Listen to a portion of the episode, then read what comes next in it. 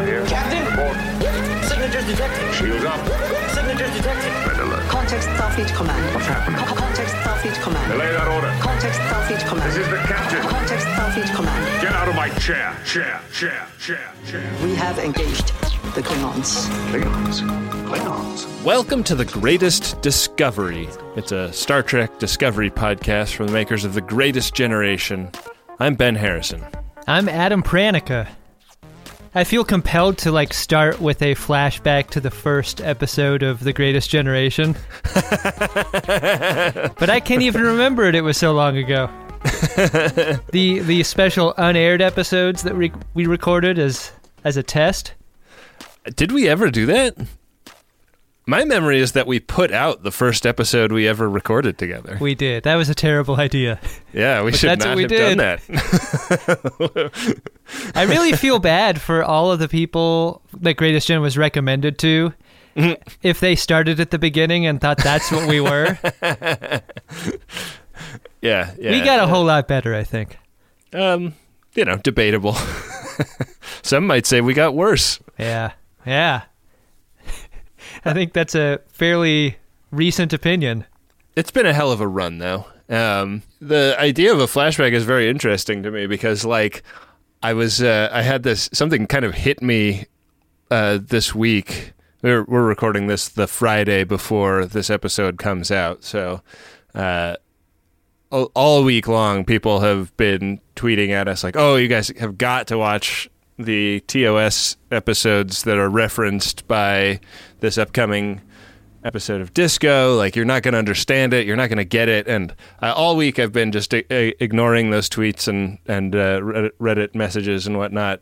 Uh, just smug that you know, like I know how to review Star Trek, and I don't need to go back and get information to make everything make sense to me. Like if if the writers and and showrunners of Discovery are going to put out an episode that I can't understand if I haven't seen a 60-year-old TV show, that's on them, not on me. And then I realized that we kind of ask the same thing of anybody that listens to any of our shows. like if you haven't listened to all 290 episodes of Greatest Gen and Greatest Discovery, there's a good chance that one of our dumb inside jokes will will miss you. Well, I mean, I you're on your own if you choose to listen to our show. You're not though, because we have like the we have we have a Wikia. There's the Wikia Greatest Gen page, and uh, that's just it's like Memory Alpha, but for Ben and Adam. I completely agreed and agree with you about that point. I think it would have been a terrible misstep for this show to depend on a viewer's uh, viewing history to understand. Like, and not only that, but a, as you said, 60 year old viewing history to understand what's happening here. Yeah, is it seventy years? How old? How long ago was that show?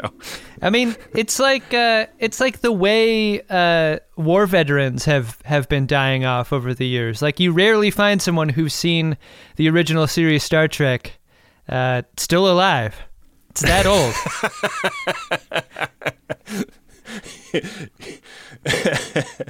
And the people that are still alive, like really just decrepit beyond belief at this point. yeah. Eating very early breakfast at diners. ben, I kind of want to get started. We're we're doing all this flashback talk. I Yeah, think let's uh, get let's just get into it. Yeah, let's get into Star Trek Discovery, Season 2, Episode 8. If memory serves. Brandon Bird, friend of the show, tweeted about this show open in a really fun way. Yeah, art, uh, fine artist Brandon Bird who painted the tour poster for Greatest Gen Con. He asked if this was a bit. and I love that idea. It is, isn't it? I think it's kind of a bit. I mean, I think it was very a very fun idea, and I thought it was well well done.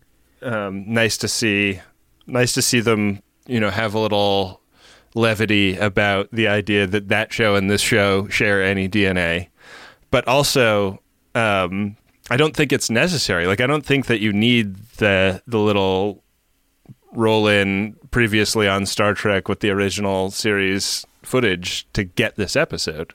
I mean, I agree with you up to the point of Vina's uh, repeated appearances in the app. Like to fully understand her pathos, I think this pre-roll is pretty useful. Also, does Jeffrey Hunter get royalties from that, Oh, or the, or the estate of Jeffrey Hunter? I should say. I don't know. Is that who who? uh That's who played OG Pike. Oh, I wouldn't be surprised. That might be something that expires upon your death, though. It's strange how like we both knew what OG Pike looked like, but until you cross cut between Jeffrey Hunter and the Pike we have today, like I really understand the casting a lot better. Like there is a definite resemblance that I that I didn't really get I didn't really grasp that before the direct cross cut. Yeah. Uh, I feel very fortunate that they chose not to Benjamin Button him to look a little Yeah. bit more like. uh, that was that was a good choice by them, and probably also much cheaper. Yeah. Um, he's a little he's a little uh, grayer in in disco, but I guess that's appropriate, right? Right. Yeah, the point of this pre roll is that shit has gone down, and Pike knows all about the Talosians and things that happened on Talos 4. And he also has kind of a kind of a, a squeeze on Talos. Yeah. Are you real? Perhaps they made me out of dreams you've forgotten. I thought, Adam, given the degree to which a planet called Talos is part of this show and the extensive use of ultra wide angle lenses, that it's a shame that they didn't get your Yorgos Lanthimos to direct this one. Because then you could have called the episode "Your Yorgos Lanthimos Goes to Talos. Real missed opportunity there, Ben. just a thought I had. You know, it comes fresh off of his, uh, you know, Oscar wins for uh, the favorite. Yeah. I love that movie. That was a great movie. The uh, the warped mind behind The Lobster. I never saw that. Should I see it? Oh, you got to see The Lobster. Okay. I read the Gotta I read the it. description and it just sounded so dumb. Oh no. No. I mean, you have to suspend one main bit of disbelief, and I I have faith that you could do that. You were a jazz gummy away from that amount of belief suspension. Wow. Um, all right. Well, um, uh, maybe I maybe I'll do that this evening. Um, anyways, we actually do get a captain's log, a captain's personal log in Right. this episode, and uh, it's about how much Pike hopes that Spock and Michael Burnham don't fall into the clutches of the dastardly Section Thirty One. Smash cut to The dastardly Section 31. yeah, the aftermath of the uh, Michael Burnham Spock escape, where uh, Captain Leland has kind of been called on the carpet by a gaggle of multiracial Starfleet admirals. We've got uh, we've got a Vulcan admiral. We've got a. Uh, I think there was a human in the background. He might have been Vulcan. I didn't get a great look at him, but uh, what are the other guys? Andorians and uh, Tuskman. Yeah, yeah, there's a Tuskman there. Yeah. You can tell by the much larger collar needed for the Tuskman. this is a uh, this is a setup for a Star Trek joke, isn't it? This this uh, Oh, yeah. this Section 31 McLaughlin group. Four four admirals walk into a bar. Yeah. Um, The uh, Yeah. the bartender asks why the long tusk. why the long antenna? Yeah. So yeah, Leland is uh, is has got to eat a plate of shit because the uh, people that he was tasked with uh, finding and apprehending have uh, have escaped off his sh- ship, and uh, this is not a great look for him. They're doing good work with Leland because he is most definitely in the ball kicking machine. but he's not complaining. Like he is struggling against Yeah. it. And I think that's crucial. Yeah, well, they gave him that that um, that rolled up uh, piece of rawhide to put Yeah. between his teeth. Trust me, son, this helps. Take it from me, uh, Georgiou says to him. Yeah. She comes from a time and place with a, a much more advanced ball kicking technology. Yeah. Um, Ball agonizer technology is what she's used to. Uh, they also drop that Burnham is considered to be guilty of yet another act of mutiny in the eyes of the Admiralty, which is a pretty interesting ripple that I didn't really see. I don't see that paying off for at least a few episodes at this point. Are you aware of a Federation wide three mutinies you're out rule? Well, a lot of a lot of federations passed those kinds of laws in like the 80s and early 90s. Yeah. You get a lot of non-violent mutineers serving life sentences, Ben. That's no good.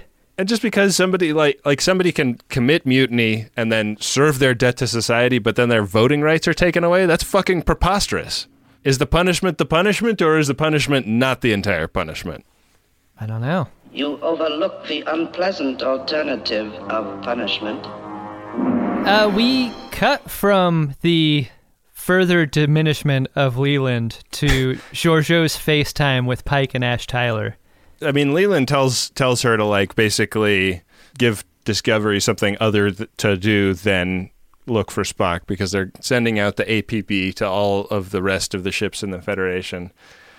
Man, I wanted to talk to you a little bit about the conflict between Georgiou and Leland because I feel like it kind of it's a it's a bit of like a whoever wins we lose. Like do we want either of them to win this conflict? It's a fascinating question to consider, but there's so much happening in these episodes that don't serve that question as much as like why does Leland listen to Georgiou? Who is interested in Georgiou being in the position that she's in, if not Leland?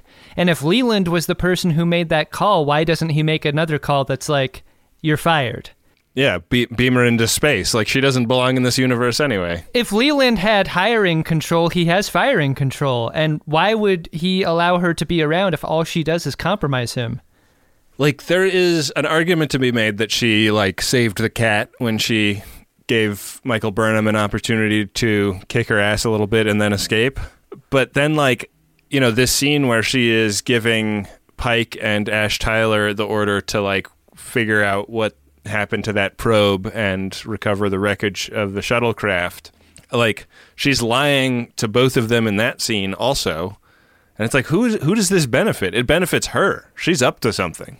It doesn't seem like it should be possible for Georgiou to be navigating her situation as as well as she is. Yeah, she she seems like she knows so much. We need to know why why this benefits Leland because it just doesn't. Yeah, uh, like like this has been a terrible deal for Leland from the second he recruited her. It's way past fucking time to explain this too. Yeah, I think an episode from like in the last like 3 or 4 kind of got squished in there in a way that has made this uncomfortable. They Mr. Belvedere'd Yeah. episode 5. Uh, Well, I'm I'm just saying like um it seems like the order of operations is a little out of whack. Uh, and another example of that is when we catch up with Stamets and Culber. Like, this is like the thing we have been waiting for since the episode where Culber got got reconstituted out of uh, alien pod. And uh, and it, like I feel like this is like three or four episodes on now that we're finally getting to his his experience of returning. It really makes me wonder how they break these episodes individually. Like are there are they columnating these episodes in acts and callbacks? Because it would it would lead me to believe that they're not doing it that way and instead are very focused on a story shit and then if there's time, what are the things we can carry forward with us? Like what do we have room in the bag for? Yeah. But they're also like getting distracted about which story is the A story, Yeah. you know. My, my senses, my feelings don't connect with it. The feeling I get from Culber is that he is really angry, like, and and doesn't even know at what yet. I mean, I, I kind of imagine that that is from the feeling of abandonment that he must have experienced living in the mycelial forest for as long as he did. It doesn't seem like he is able to to let that drop. And and uh, this first scene that we see them, we also see him clock Ash Tyler walking down the hallway, and that is a really insane thing to imagine having to live with, like somebody that like actually murdered you. you have to you have to share a ship with. I love that Stamets expresses the incredulity about them being ordered to live on the same deck on the ship. Like, Yeah. no one else in USS Discovery HR realized that that might be a bad idea. Why isn't Ensign Hospitality on this? Yeah. Uh, Wilson Cruz, as a person, just has naturally kind eyes, I feel like. He has, like, resting, kind face. Yeah. And I mean that as a compliment. And I also mean that as a way to say that when he is angry or upset looking, it is really scary to see him walk around with like permanently furrowed anger brow, knowing that there is a jacked person below the black zip up that he's wearing. Like like hospital jacked Wilson Cruz is ready to fight. Yeah. This pot might boil over. Yeah. My film studies antenna went up when I saw him in the black garment that he wears this entire episode uh, as being the exact opposite of his white uh, Starfleet medical uniform that we're used to seeing him in. That's a great paper, Ben. great paper. Yeah, Turned in yeah. on time. uh, solid A minus. kind of right there on the surface, but uh, but well written and uh, very few grammatical errors. You wrote that eight pager the night before. Couldn't tell the difference. Your bibliography was perfectly formatted. Yeah.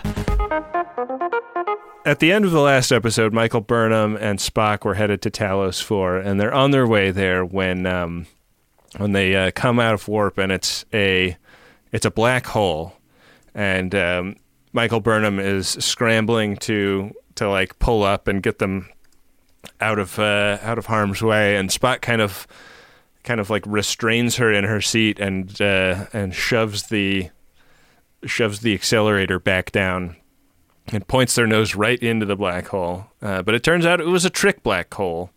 Really, at Talos 4, it was all an illusion. Yeah, uh, Spock seems to have come to at at a useful time, right? Spock being catatonic for basically the entire journey. Yeah, he's uh, he he pulls it together just enough to get them down to Talos 4. The surface of Talos 4 looks a lot like the encampment playset from Harlack, which, uh, coincidentally enough, was the episode of season one that TJ Scott also directed. That, uh, really? yeah, when uh, when Michael Burnham goes and visits that compound there. Yeah. Uh, I imagine there is like a quarry somewhere outside of Toronto that you can go rent. Yeah. TJ Scott uh, was a stuntman before he was a director, and uh, I uh, I read that after watching the episode. But in talking about it with you, I want to think about like what what scenes that might have informed. Yeah, I sure would have assumed he had directed the last episode, given the number of stunts and fights in that one. Well, uh, while Michael Burnham is up, uh, kind of getting the lay of the land, a blonde lady shows up in the vicinity of the shuttlecraft and uh, heads in to uh, to talk to Spock. Michael Burnham uh, holds her up with a phaser. Uh, th- we come to know that this is Vina, and uh, she she already knows Spock because he previously visited this planet. Yeah, and we kind of already know that a bit from that pre-roll. Right. I mean, I think that uh, you know having having it necessary to recast Spock and Vina because almost a hundred years have transpired in between now and when that original episode was shot. Uh, like they do have to like name check everything in this scene. These original series viewers are dying, Ben, and you continue to make fun of them. How dare you? The story that Vina tells is that her ship crashed on Talos 4, and then the Talosians put her back together. And then she lets that line just kind of hang in the air a little bit. Yeah. Totally unquestioned by Michael Burnham. Gotcha. Gotcha. now, if you're gonna build a beautiful young woman named Vina, You're gonna want to make her breasts a priority. Jesus. She's gonna wear very high-heeled shoes despite the rocky environment because because this is the '60s and that's what women wear. We're going for form and not function. uh, yeah, and Spock seems to be familiar with her as well, even though he is half cat at this point. Yeah. Uh, Um, she relays a message to them from the Talosians, and that message is, "Hey, we want to meet. Why don't you beam below the surface, and we can do that." And so they do. down they beam, and uh, and the deal that they pitch is basically this: like we we can figure out what's going on with Spock. His brain has has like gone outside of linear time, and is, he's now experiencing time as a fluid, and he just he is just logically ill-equipped to deal with that. The Talosians are like, "We've given him a bunch of orange juice. We've rubbed his back." I mean, what else is there that we can do? He's just going to have to sleep it off. but for the use of this cot, we require a price. We should interrogate this a little bit, right? The idea that in exchange for the repair job, the Talosians want to feel their pain. Yeah, uh, it is very obviously reminiscent of Star Trek 5 Mm-hmm. The idea of feeling your pain. Spock has a beard, just like Sybok. This is all a bunch of flashbacks to Spock and Michael Burnham's childhood, and Sybok does not enter into, into this at all. Do they? Do, does Sybok not exist suddenly? The Talosians, unlike Sybok, though, aren't doing this to benefit you. At no point do they express that that's the reason. They're doing it for them. Like the price extracted is to benefit them. They're just pain edge lords. Yeah. It really seems that way. They're like rubbing their nipples, going, mm, "Show me your pain." Oh, The Vina character does a great job here in really low keying how you really I'm a do not- messy bitch, and I love drama, and I want to see your pain. the Talosians like get under a glass table and they're like, Dump your pain on this. oh,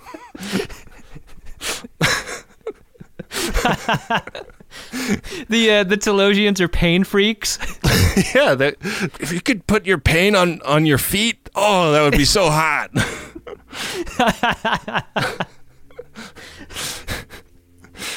I really like Vina in this scene and a few others because she makes some pretty thinly veiled comments about how unpleasant it is to resist what the Talosians want. yeah. And this is one of those scenes where she's like, it would be better for you if you agreed to their terms. And then kind of stares off into the middle distance, like, holy shit. Like, Yeah. I believe her. I believe her deeply. And Melissa George is the person who plays Vina, and I think she's great in this episode at that. It doesn't feel like she gets pages and pages of dialogue, but what she gets is a lot of look acting. And Yeah. I think she's great with it. She does a great job. I looked her up on IMDb when I saw how how much she was doing with such a small part. Yeah. I thought uh, she she really caught my eye. Feels as real as it looks. So the deal back on the Discovery is that they're supposed to be like getting to the bottom of what happened to the shuttle that Pike flew into the time butthole, and uh, Ash Tyler like saunters onto the bridge and is like, "How are we doing with the shuttle shuttle investigation?" But overhears some uh, some work being done on the uh, on trying to get to the bottom of Spock and Michael Burnham's location, and he's like, "Hey Pike, what gives, dude? Like, what what the hell do you even think you're doing?" I love how grounded this scene and this moment is in common sense, right? Like the Discovery is a science ship. It is best equipped to do uh, recovery of something like a exploded shuttle pod. It's probably less suited to a search and rescue mission that they want to do. But Pike, at many points in this episode, ma- makes the case that they can do these two concurrently. Like they're a Yeah. fully complemented ship. They can do both. Ash, we have like hundreds of people aboard. Like, we don't need all of them to be scraping through this ship wreckage, Right. especially given the fact that we haven't been able to find a single piece of the probe. Yeah, that's kind of a creep show, right? Yeah, it's a problem. Yeah. Thinking about that probe, something just hit me. it was so much bigger when it came back through the time butthole, wasn't Yeah. it? Yeah. Like that's not something that got fired like at that scale, not something that realistically got fired from the shuttle. I don't know if we saw it before. Hmm. Weird. Yeah. Hard to grok the scale of things because something so much of it has to do with the perspective forced on the viewer by by these compositions, right?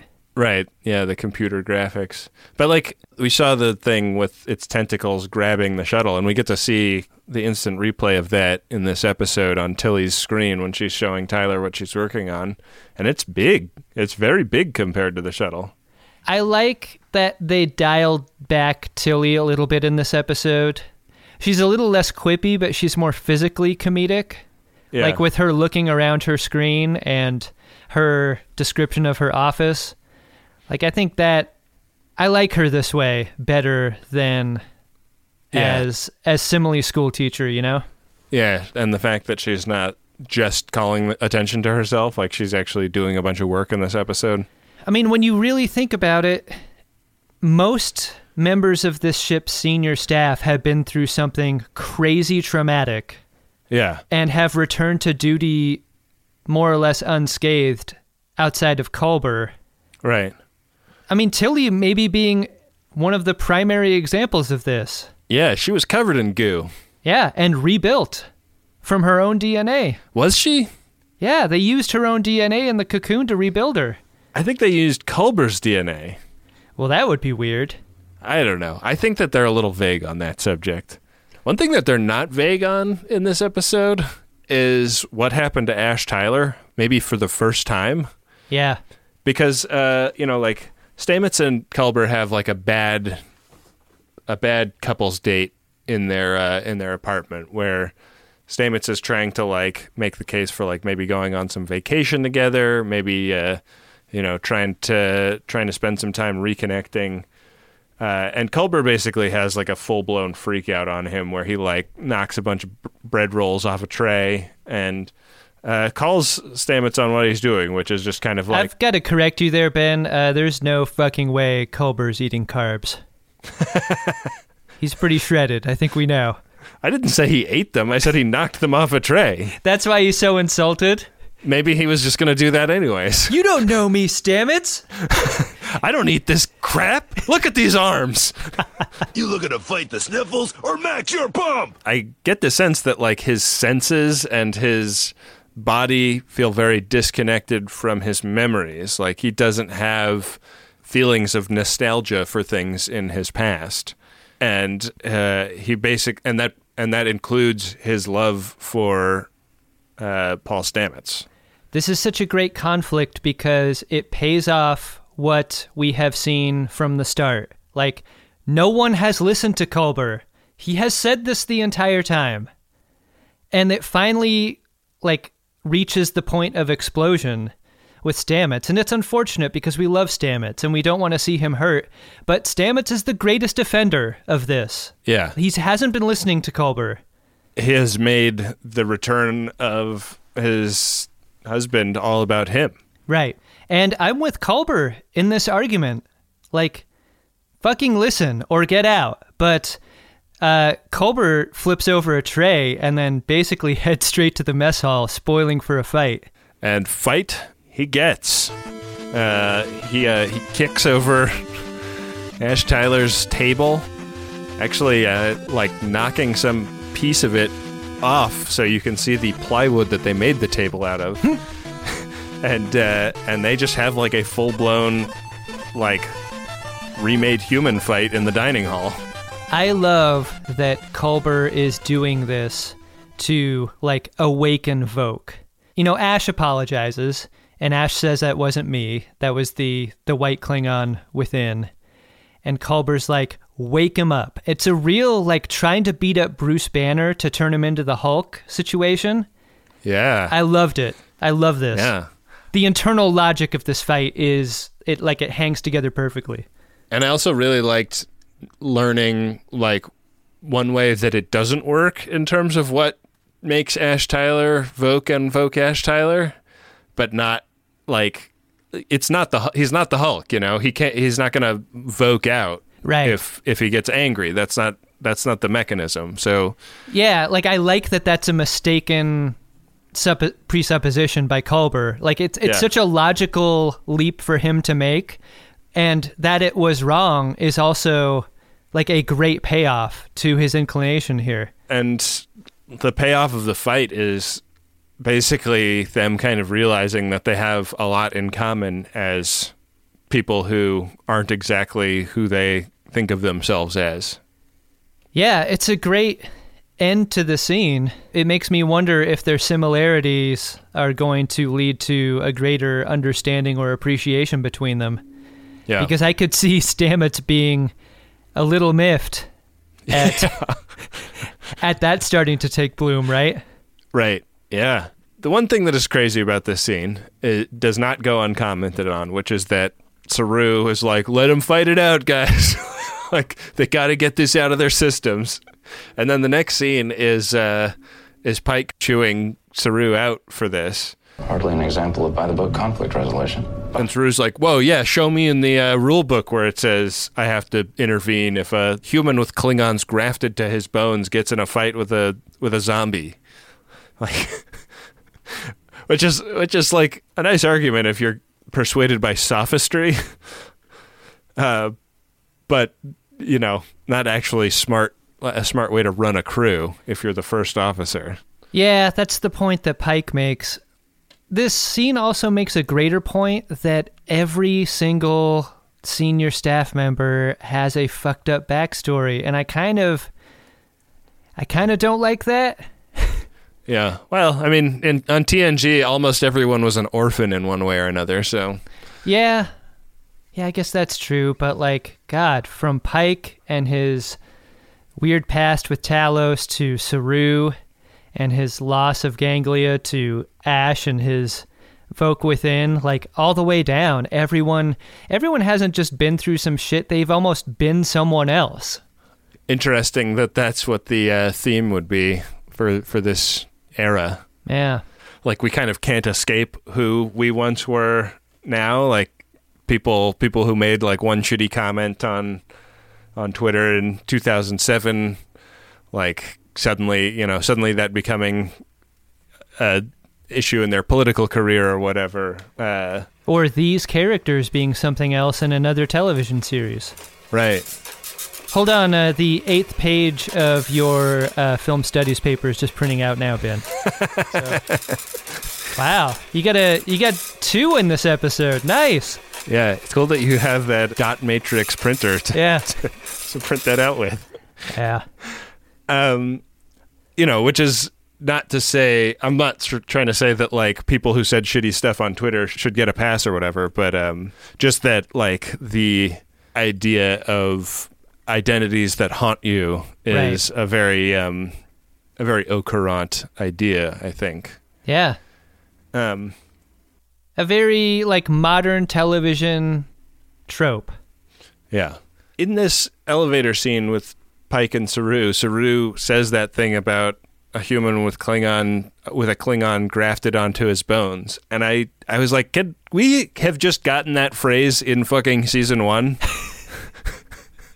like why did it take so long to get a non-vague description of what happened? I mean, if you start a stopwatch with the beginning of that statement and then stop it at the end, I mean, what are we talking about? Four seconds? Yeah, Could put have it been in done. anywhere. Yeah. You- in fact, we could probably take that audio and like put it in while Saru is facing away from the camera in some episode of season one, and just have that in there. You know what would make a great nickname for Ash Tyler, Ben? Bones.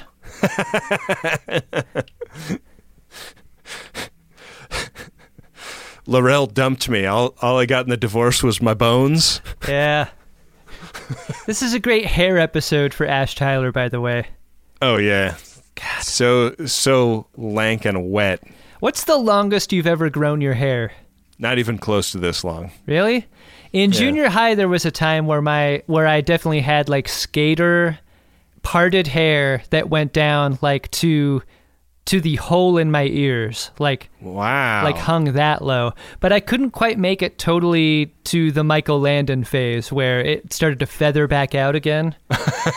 in many ways, like I quit at its most ugly. I should I should have just seen it through.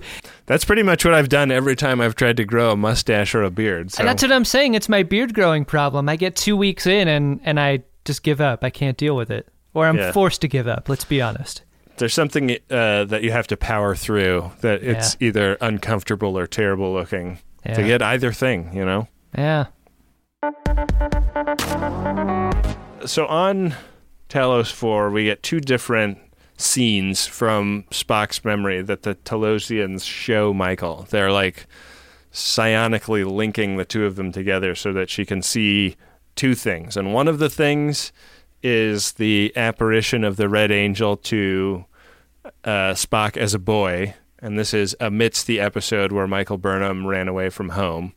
And uh, the Red Angel showed Spock a vision of Michael Burnham getting devoured by a giant, terrifying monster in the forest. I have got big, big problems with the logical underpinnings of the inhabitants of Vulcan if they allow this forest creature to live, like right in the in the green belt that's connected to their backyard. what are they doing? I mean, there's bears and wolves and stuff on Earth. This is a wolf the size of a building. This is not right. They need to hunt these things. Maybe they're maybe this apex predator is critical to Vulcan ecology, and like the whole ecosystem would collapse if they hun- hunted these guys to extinction. You don't know. I don't understand this. the Red Angel's like, hey, you don't want this to happen, do you? And so young Spock warns his parents. So then, years later, he gets the vision that these uh, squid probe devices that uh, that we have met already are part of some some plan to destroy all sentient life in the galaxy. So we get to watch as a bunch of uh, of probes like slam into planets and explode them. It's looking pretty bad for life in the galaxy. Right, and uh, it is it is sold as this is one possible future. Spock tries to meld with it. Yeah, Spock. Uh, Spock puts his uh, his my mind to your mind up to the uh, the helmet of the Red Angel, and um, I, I guess it didn't work because it's got like shielding, but but it could like uh, admit some thoughts through the the helmet. Is that how you understood that? I thought it was pretty interesting how you saw Michael in that scene. Right. And the way it was edited was presented in such a way that you weren't exactly sure if the Talosians were putting Michael in the in place of Spock in the scene, or if they put her in the place of the Red Angel. Yeah, it kind of it's a little bit vague, Yeah. and I think intentionally so. Yep. The other vision that she gets to see is Spock breaking out of his mental health care facility He got this whole escape thing worked out, and he just got so excited. in the padded wall room. He has been writing equations and notes about the uh, the vision he's had, and he he actually interacts with Michael Burnham in this in this scene, and she's like, hey, "Listen, I'm like really worried about the fact that you've been accused of murdering these people," and he- really takes that personally. He's like, "Did you see me murder somebody? You're in my head. You know I'm innocent." Ben, if I'm going to write a, a film studies paper about this episode, mine is going to. Oh, you too? Mine's going to be about the similarities between Culber and Spock and how their closest friends and family don't believe them. Because the umbrage that Spock takes with his sister in this scene feels a lot like Culber's early See, on. I I read it a little differently. I read it as she does believe him, but she is speaking for like people believe you did a murder, and he is reacting to her, even like suggesting that that would be the case. You know, like, well, that makes my paper the B minus paper it is, and yours the A paper. yes, in your face. the doctor comes into this scene and she's like, uh, all of these etchings into your floor have turned out to be premonitions, so I'm going to change my diagnosis. Good for you. And uh, and Spock, after hearing this, is like, "I'm going to change the the uh, amount I want to remain in your psychiatric facility," and quickly neck pinches them, like the the fastest neck pinches we've Yeah. maybe ever seen in Star Trek. This is a a scene I've been eager to see since uh, since we saw the trailers for this for this show because they have shown Spock kicking butt a couple of times, and uh, I was I was glad to finally see it. Yeah. You probably piss your pants when you've been neck pinched, right? I think I am almost positive that's what happens. Yeah, I mean, some actors choose to Brando when they have to depict uh, being neck pinched, and and that's sort of a lesser form of Brandoing. Have you ever been KO'd? Have we talked about this on the show? Uh, I have passed out, but I've never been knocked out. When you passed out, did you piss yourself? No, thank goodness. I was in my uh, my mom's godmother's house. that would have been terrible. Were you self defense passing out from uh, from like a family dinner or something? No, I was like we were there visiting, and uh, I was I I remember I was uh, upstairs on a bed reading a book, and they like called me down to dinner, and I got up from the bed, and I was just I think I was like my heartbeat had slowed so much because I was very relaxed in this bed reading this book, and that when I stood up, I, I just like didn't have enough blood in my head, and I just I just woke up on the floor. Wow. Yeah. Yeah, it was weird. I mean, I had like slightly, I had kind of like low average blood pressure when I was a kid. So don't worry, it's high average now. It's the only thing that registers as high in in any sort of clinical test of you, right? yeah. Everything else very low. Yeah. Oh, low T. Ooh, very low T. Lowercase t.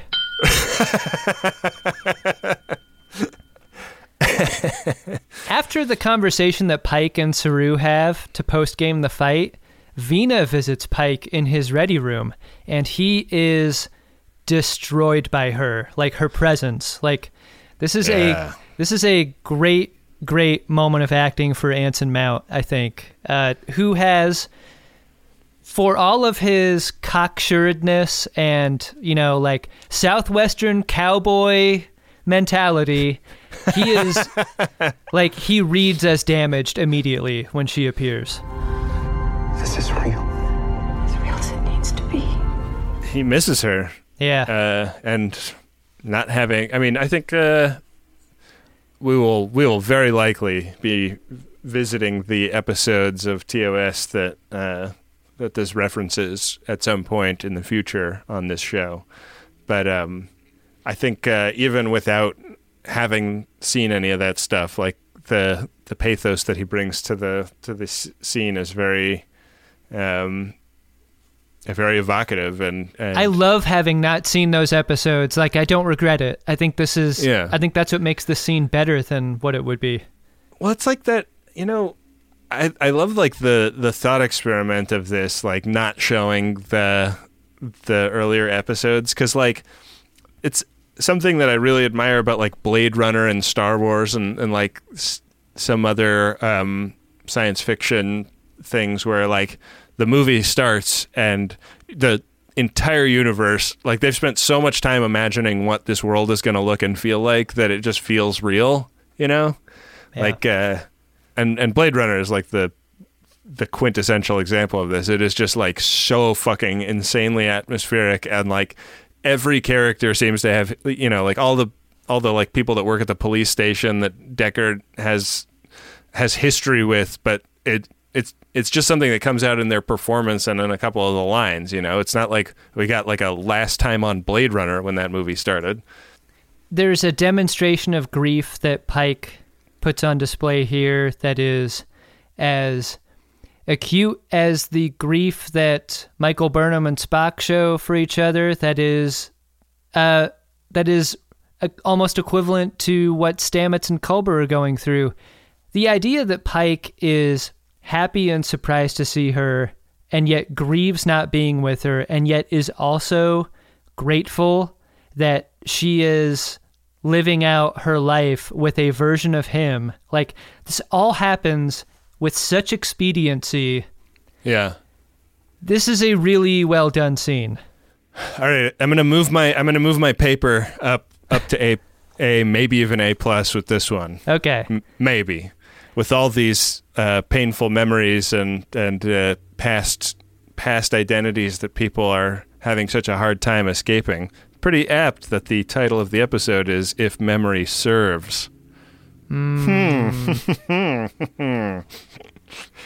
Boy, if memory serves, why can't I get a refill of my coffee? So Vina connects Pike in a uh, the second double room meetup of the season. Puts uh, Pike in connection with Michael Burnham and Spock and the Talosians. Uh, Michael Burnham has some great news. Spock did not do any murders. Um, so that's pretty cool. Uh, the bad news is I had to break out of Section 31 with Spock because Leland was going to use some uh, some clip show devices on him, and uh, you know how much everybody hates clip shows. So really glad we avoided that. Where are the bodies? If he didn't kill those three people, like, where are they? Yeah. Did Hard to- Section 31 disappear them? did Section 31 go down there and kill them and then go, Spock killed these guys? Like, is it a frame job? But like, but like what the way Michael Burnham says it is there weren't any murders in the first place. Right. Yeah. So, so that makes me think not.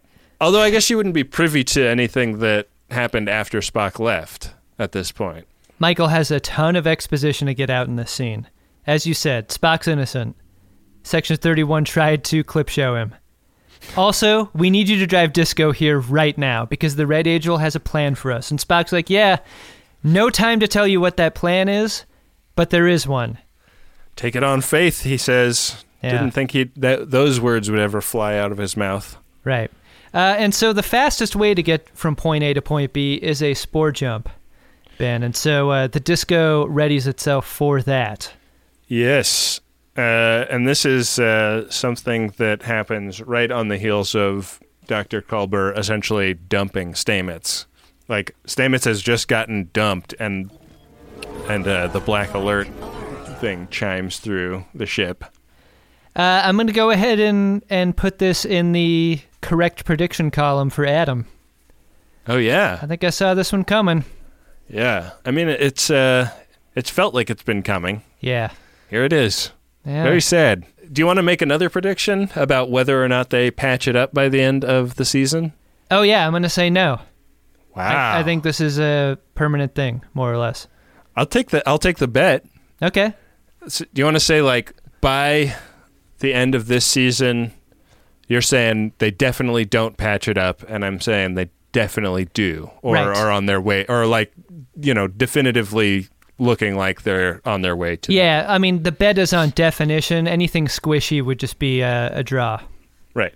Okay. So, uh, what are the stakes? What uh, what do you get if uh, if if you're right? Look, if if past episodes of se- of season two are any indication, we're not going to know the payoff of this m- until many many episodes from now. How about this? Whoever's wrong has to do a power hour on a future episode of The Greatest Discovery. Fine. Fine. Fine. Okay. Hold us to it, listeners. We'll probably forget we said all this. Before we leave this scene behind, I just wanted to talk briefly about uh, its emotional gravity. This felt Yeah. like something that was written from personal experience, and I think you and I have been here before. Like breakups can take many forms, and Yeah. I think a form of breakup that is familiar to me and this can come from either direction is like there's an impulse to bargain in that moment that you see Stamets try to do here. Like he tries to pump the brakes on the finality of this in a way that is tragic and familiar to, I think, a lot of people who have been either broken up with or who have broken up with someone. And it grounds this moment in not a science fiction future, but in a contemporary, this is what breakups feel like kind of way. And I think that is what makes me feel something when I see it. I thought this was well acted and well written. we get to see the entire Kubler Ross model of breaking up. Yeah. Yeah. the spore drive, uh, no work. Seems to be that uh, somebody threw some uh, some wooden shoes into the spore drive. They can tell that at least. Um, Ash Tyler like comes onto the bridge and goes like, "Why why are we going to black alert?" And he gets the download on what they're what they're about to do. I I wondered in this moment like Ash Tyler walks onto the bridge and asks for an update a lot. What is he doing when he's not on the bridge? It would seem as though he, I mean, if Leland's his boss, he doesn't have to directly report to him hour by hour. Yeah, I guess uh, I guess he has a lot of free time. Maybe he's catching up on his reading. Hmm. So it is in this moment that uh, the hammer drops on Ash Tyler because uh, Saru and the uh, security lady that Pike brought with him have built a case that Ash Tyler uh, sent a bunch of illicit transmissions from the ship and may in fact have uh, sabotaged the the spore drive, and so he gets escorted off the bridge, and then the camera pans down to Airiam's feet, and she only has one of her two wooden shoes on. You're talking about her sabot. Yeah, she's usually wearing some sabot, Right. but uh, but she only has one of them today. Hmm. And nobody's like, Airiam, where's your other sabot? Couldn't help but notice you're walking with a limp. yeah, Ash is a great mark in this scene. Yeah, he seems so guilty. Yeah. In fact, if somebody else hadn't done it, he probably would have done it. Right. That's what makes this feel so real. uh, and so Pike orders him taken to the brig, and uh, and pulls his badge right off of him, because he's smart. Because his badge is also a communicator. Yeah. Pike also wonders if Ash has been subjected to a clip show device. So there's like a fair amount of humanity shown to him. Like, look, man, you could have done this intentionally, but maybe it's not your fault. And that's okay too. We're just going to put you in the brig. A surprising amount of arrogant denial from Ash when that's suggested. He's like, no, Right. no, no, that's the old me. It's like, dude, if if Yeah. you were able to kill Culber before, you should know that this is like a distinct possibility Right. in this world. Yeah, he's got to believe this on some level, but he does not betray that to the rest of the bridge crew. Uh, I just want to correct you so that we don't get emails. He was confined to his quarters, not taken to the brig. Thanks. My paper is now a C. Uh, looks like uh, you're not going to be making Dean's List this semester, Adam. So they got to slum it, Ben. They got to take the disco at regular ass warp Gross. to Starbase 11, and then the plan is like halfway through to uh, hang a right and head to Talos. I pictured it as a right as well. Yeah, That's interesting. yeah. Uh, I, I don't know why that would be, but uh, but yeah. So they uh, they head to Talos, and uh, and Section Thirty One is actually like hot on their on their heels. So it's a bit of a race. Um, Michael Burnham and Spock, who is now much better, uh, are going to leave the planet. But first, the Talosians need to uh, need to square up with Michael Burnham. They uh, they're not going to let her leave without giving them what they're due, which is this painful memory. And so, um, They wheel out the giant glass coffee table. they roll up underneath it. like, oh, they changed out of their robes and now they're in like weird latex gear. They give Michael Burnham like kind of a lot of Gatorade. I mean, it's a, it's kind of pointless to put a ball gag on a Talosian because they can speak to you with just their mind, Right. right? What they need is a mental ball gag. Yeah, yeah. What's your mental safe word? Uh, but the memory that she shares is of the the thing that uh, we've been dying to learn about, which is the the life event that drove the wedge between Michael Burnham and Spock.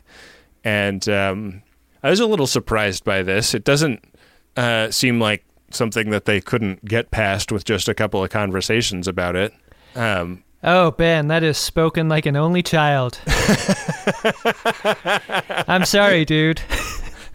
I'm sorry to have to lay that on you, but yeah, man, like I I could feel this. really? I've had uh, I've had arguments with my brother that go this direction. I've I've been estranged from family members before. This this felt real. Like when you know exactly the button to push on someone. And here's the thing, like here's what makes this scene work is that all we've saw all we've seen from young Spock up until now was his distrust of his sister, his adopted sister. And what we get in this episode is is that he has turned the corner and that he loves her. Yeah. Like this is enti- an entire episode that that shows up until now the love that young Spock had for young Michael Burnham, and Right. the way that she decides to betray that, knowing how difficult it was for him to go there with her. I think, right, but It- she's betraying it that love to protect him. yeah, but The thing that the thing that I did not understand the first time I watched this episode was after having experienced that memory, why Spock couldn't see that she was doing something that was hard for her and that hurt him in order to protect him. And then on the rewatch, I realized like Spock is not watching this memory. This is just between Michael Burnham and the Talosians. Well, Ben, uh, you might be seeing my film studies paper uh, print out on your end.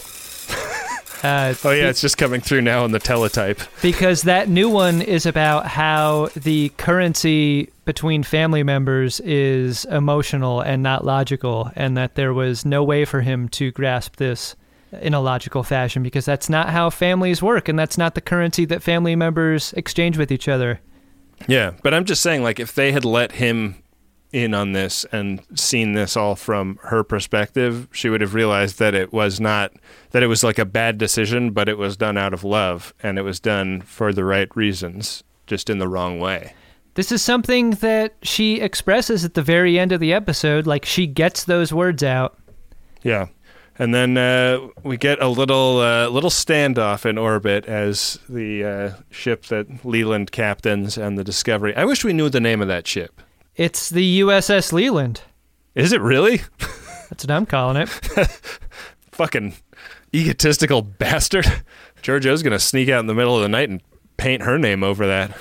But uh, but we get a little standoff between them, uh, and they both want to be the ones that beam up Spock and Michael Burnham. No discussion of uh, of the shuttle being recovered in this situation. I guess I guess Pike is just trying to grab him and get out of there, but. Uh, but it's like it's a standoff. They've both got transporter lock, and if they both try to engage it, they'll just fly apart at the molecular level. So Pike actually gets a a an, a, a final Vina visit uh, where she kind of convinces him to to let it go.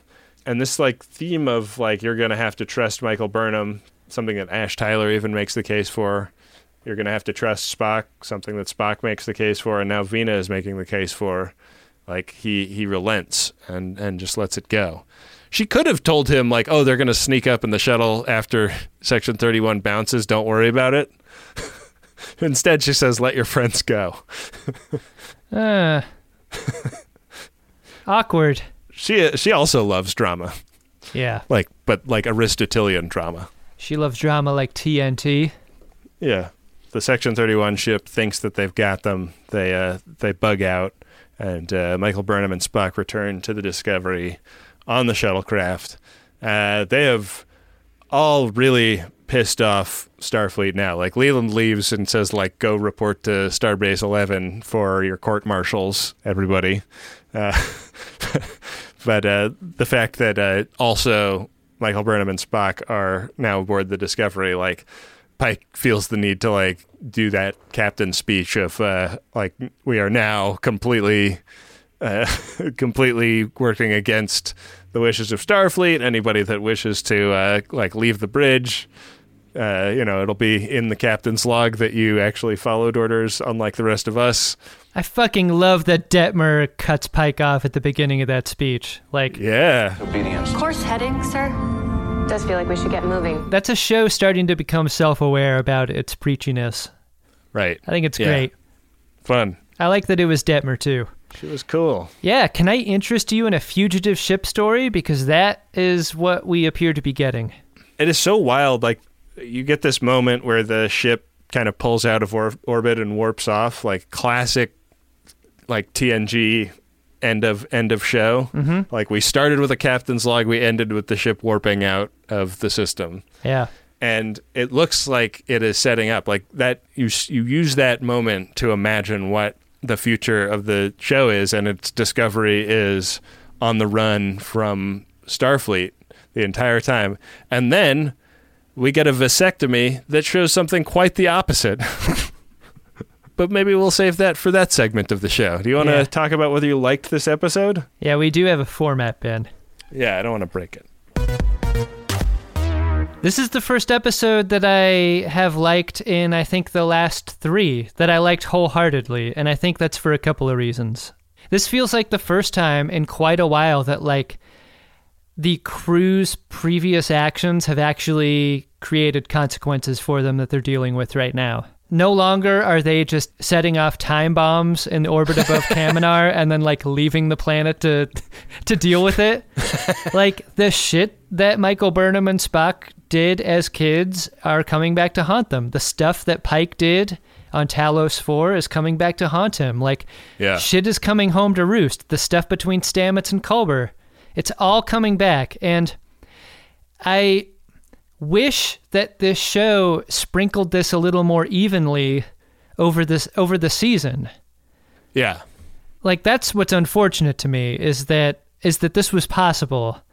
The show could get to all of these things and spent the last three episodes kind of fumble fucking around not getting to them. Right. But man, strong episode and I think maybe if not the best episode of season 2 to me in my mind. What about you, Ben?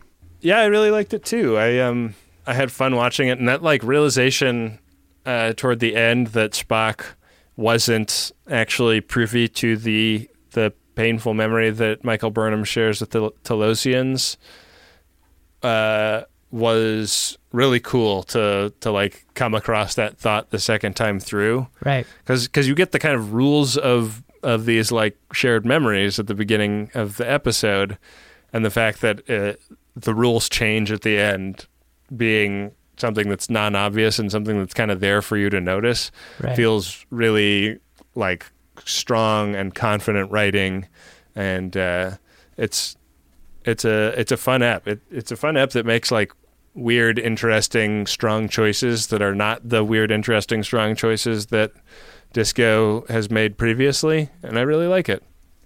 Me too. Adam, you want to see if we have any priority one messages in the inbox? Oh, we got to do that. Yeah. Priority one message from Starfleet coming in on secured channel. Adam, we have a couple of priority one messages today. The first is from David, and it's to Camille. Goes like this Happy birthday. It's been an amazing 15 years of marriage. Wow. I've loved every minute with you. And every time we've watched all the Star Trek series, minus that weird cartoon from the 70s. I can't wait for the next 15 more years together. We're like Rishon and Kevin Uxbridge, Kes, Neelix, Tasha Yar and Data, T'Pol and Trip, Isolinear Chips and Jim Shimoda. I don't know who those other people are. That's weird, Kevin, because you're all powerful and yet you don't like you don't seem to have a curious imagination. You're not like looking into things and trying to get to know the world around you. I don't have eyes for other women. I'm totally focused on my wife, Rishon. All right. Well, I mean that's fair. She's uh, she's a, a lovely lady and makes a hell of a cup of tea. So I can imagine you feel totally satisfied. You can go ahead and window shop. That's up to you.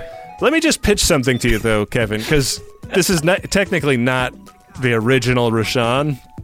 And like, don't you think that uh, the lady you loved would want you to be happy? Would want you to move on? You know, like vengeance, and then like trying to recreate something from the past for yourself just doesn't seem like a healthy way of coping with grief. What is this, fucking therapy? Yeah, I'm kind of doctor filling you, Kevin. Wow, 15 years, Ben. That's awesome. I Yeah. uh, I just had my five year anniversary, and uh, wow, 15 is a great achievement. So good job Yeah. by good job by them. yeah, good job, Camille and David, and uh, happy birthday, Camille. Ben, our second priority one message is from Stupid Shark. It is for Empress Mo. The message goes like this Happy birthday to my fellow viewer and sister. Wow. Message continues Thanks for being so cool, finding all drunk Shimodas in life, including my wedding, and having the weirdest memories together. Let's keep singing Stinky Diaper, Commander Riker, and wondering about the TOS thruple. Here's to a great next year. Wow. Uh, happy birthday, Empress Mo. Yeah. Happy day, Empress Mo. Well done. Couple of birthdays. This is They make great. up songs just like you, Ben. Yeah. I, I mean, you, you've made up a song or two. I mean, you're you're the true songsman of Oh. Uxbridge Shimoda. Come on. I don't know about that. I, I feel like we share that distinction, but uh, I can only I can only aspire to coming up with gold like Stinky Diaper Commander Riker. Hey, I'm really grateful for two Priority One messages on this episode of Greatest Discovery. Yeah, if you'd like to send a Priority One message, head to MaximumFun.org slash Jumbotron. It is $100 for a personal message and 200 for a commercial message, and we really appreciate it. What do you think of when you think of male grooming? Maybe it's a sharp haircut and a little bit of product, or a bit of the old beard wax twisted into the ends of a mustache. Maybe it's a shower, a shave, a little spritz of fragrance. Me? I think of shaving my nuts. And not just my nuts, all around those nuts. I'm talking all around those nuts. And this form of male grooming is hard to do when your junk looks like a log of Play Doh rolled through a dustpan in a barber shop. It's wrinkly, it's wriggly, nothing stays in place, and it's the one area where you don't want to have an accident.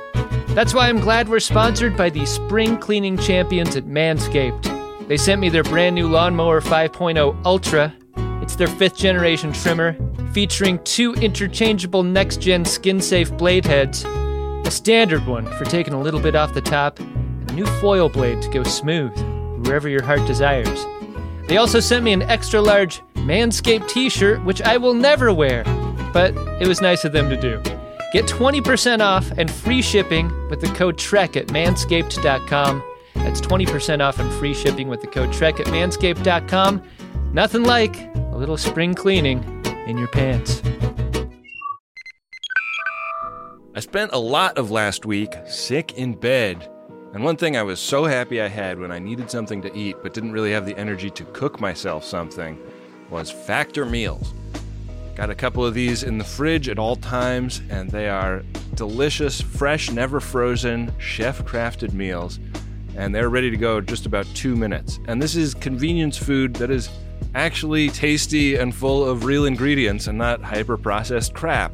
And they got you covered all throughout the day. They got pancakes, smoothies, grab and go bites, and uh, you can get as much or as little as you need by choosing your meals every week.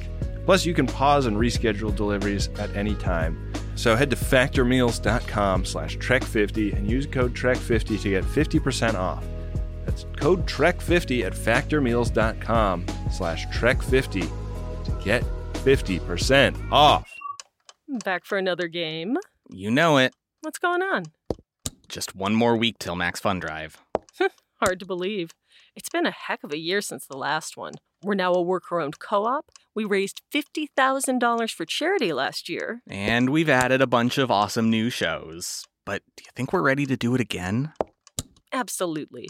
Lovely new gifts are lined up. The episodes will be amazing. And wait till everyone hears the bonus content. Yeah, plus they know to go to MaximumFun.org slash newsletter, so they're getting all the news. Oh, like that meetup day is on Thursday, March 21st. Then what's bothering you? Me? Oh, nothing. We're all set for Max Fun Drive to start on Monday, March 18th. I just didn't want you to see this coming. Check. What? Hang on. Most of the plants humans eat are technically grass. Most of the asphalt we drive on is almost a liquid. The formula of WD 40 is San Diego's greatest secret. Zippers were invented by a Swedish immigrant love story. On the podcast Secretly Incredibly Fascinating, we explore this type of amazing stuff. Stuff about ordinary topics like cabbage and batteries and socks. Topics you'd never expect to be the title of the podcast Secretly Incredibly Fascinating. Find us by searching for the word secretly in your podcast app. And at MaximumFun.org.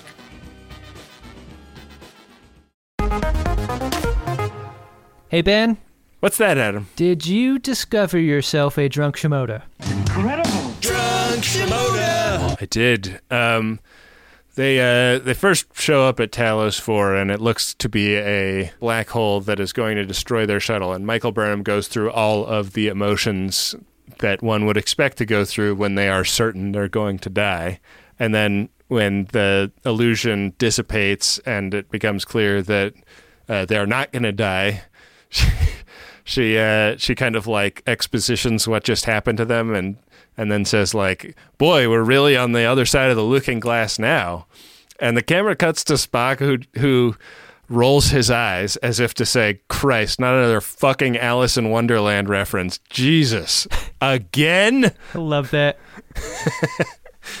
and it really it really made me laugh. I thought uh I thought it was like maybe a bit of directing that was like I think that this could both serve story purpose but also make a little bit of fun of all of the Alice in Wonderland stuff. Yeah. Uh, so that's my drunk Shimoda. Spock, how about yourself? I love that the show is beginning to roll its eyes at itself, and my Shimoda is going to go to Georgiou for a scene that resembles that remark. Uh, when Leland beams up uh, what he thinks to be Burnham and Spock, and like gets all cocksure about the interrogation to come. He's like, he's like, I'll do the talking. They cut to a close up of Emperor Georgiou, and the take that Michelle Yeoh gives in this moment has like three steps to it. what she does with her eyes to register her her incredulity about this is great. Like, uh, it has to be re-seen to be really appreciated, but I think she's doing a ton of great subtle work. Like, for someone who sort of has the rep of like Hong Kong action hero, she does a lot when she's not fighting, and her acting should be appreciated for the moments when she's not. She is really great in the show. Yeah, she is the best. We're lucky to have her. Yeah. Even if her character isn't that well written. What do we have coming up on the next episode, Ben? So, uh, as I said before, like you kind of leave the meat of this episode expecting that they're going to be like running as far away and as fast as they can from Section 31. The uh, the vasectomy we are shown, however, is of them showing up at Section 31 headquarters and getting in a big space fight with blade mines, and then uh, Airiam kicking everybody's butt on some kind of away mission. Yeah. Airiam, uh, not an away team veteran at this point, I would say. No, first timer maybe. Yeah. That's not going to turn out great. Yeah, she's kicking everybody's butt. I wonder if these mines aren't set to defend against people coming to Section 31 headquarters and are instead uh, the threat to Section 31 headquarters. Wow. That's what I think. That's my prediction. They do have the same uh, color signifiers as the squid that attacked the shuttle, so maybe you're right. They got to save Admiral Bob, though. It sure seems like that's uh, where she is, right? Got to save Bob. Have any predictions for the episodes ahead, Ben? No, I've been too wrong too much of the time, and I'm I'm staring down the barrel of a power hour now. So oh, I'm gonna I'm gonna hold my predictions. Fair enough. Well, let's give the episode to Rob then. Yeah, take it away, Rob. Oh, uh, before we do though, uh, we should say next week is the beginning of the Max Fun Drive. So if you like the greatest discovery and uh, want to see it go forward, uh, the the Max Fun Drive is the best time of year to become a monthly member, and uh, we'd really appreciate a lot of our new listeners uh, choosing to do that. So uh, starting March 18th, I believe. Yeah, that's the that's the best time to support the shows you love on the Max Fun Network, and uh, we sure hope you love the Greatest Discovery because Ben and I love making it. Yeah. So uh, so get ready for that. Uh, we're really looking forward to it, and we really appreciate everybody that supports already. Okay, take it away, Rob.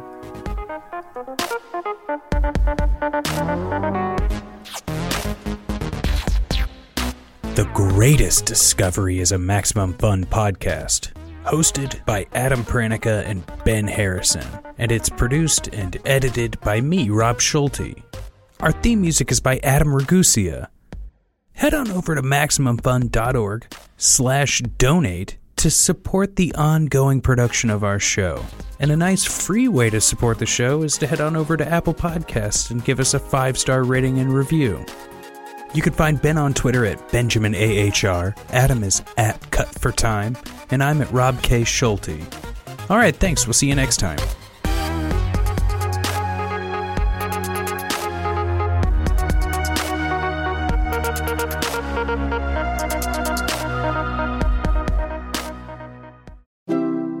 MaximumFun.org.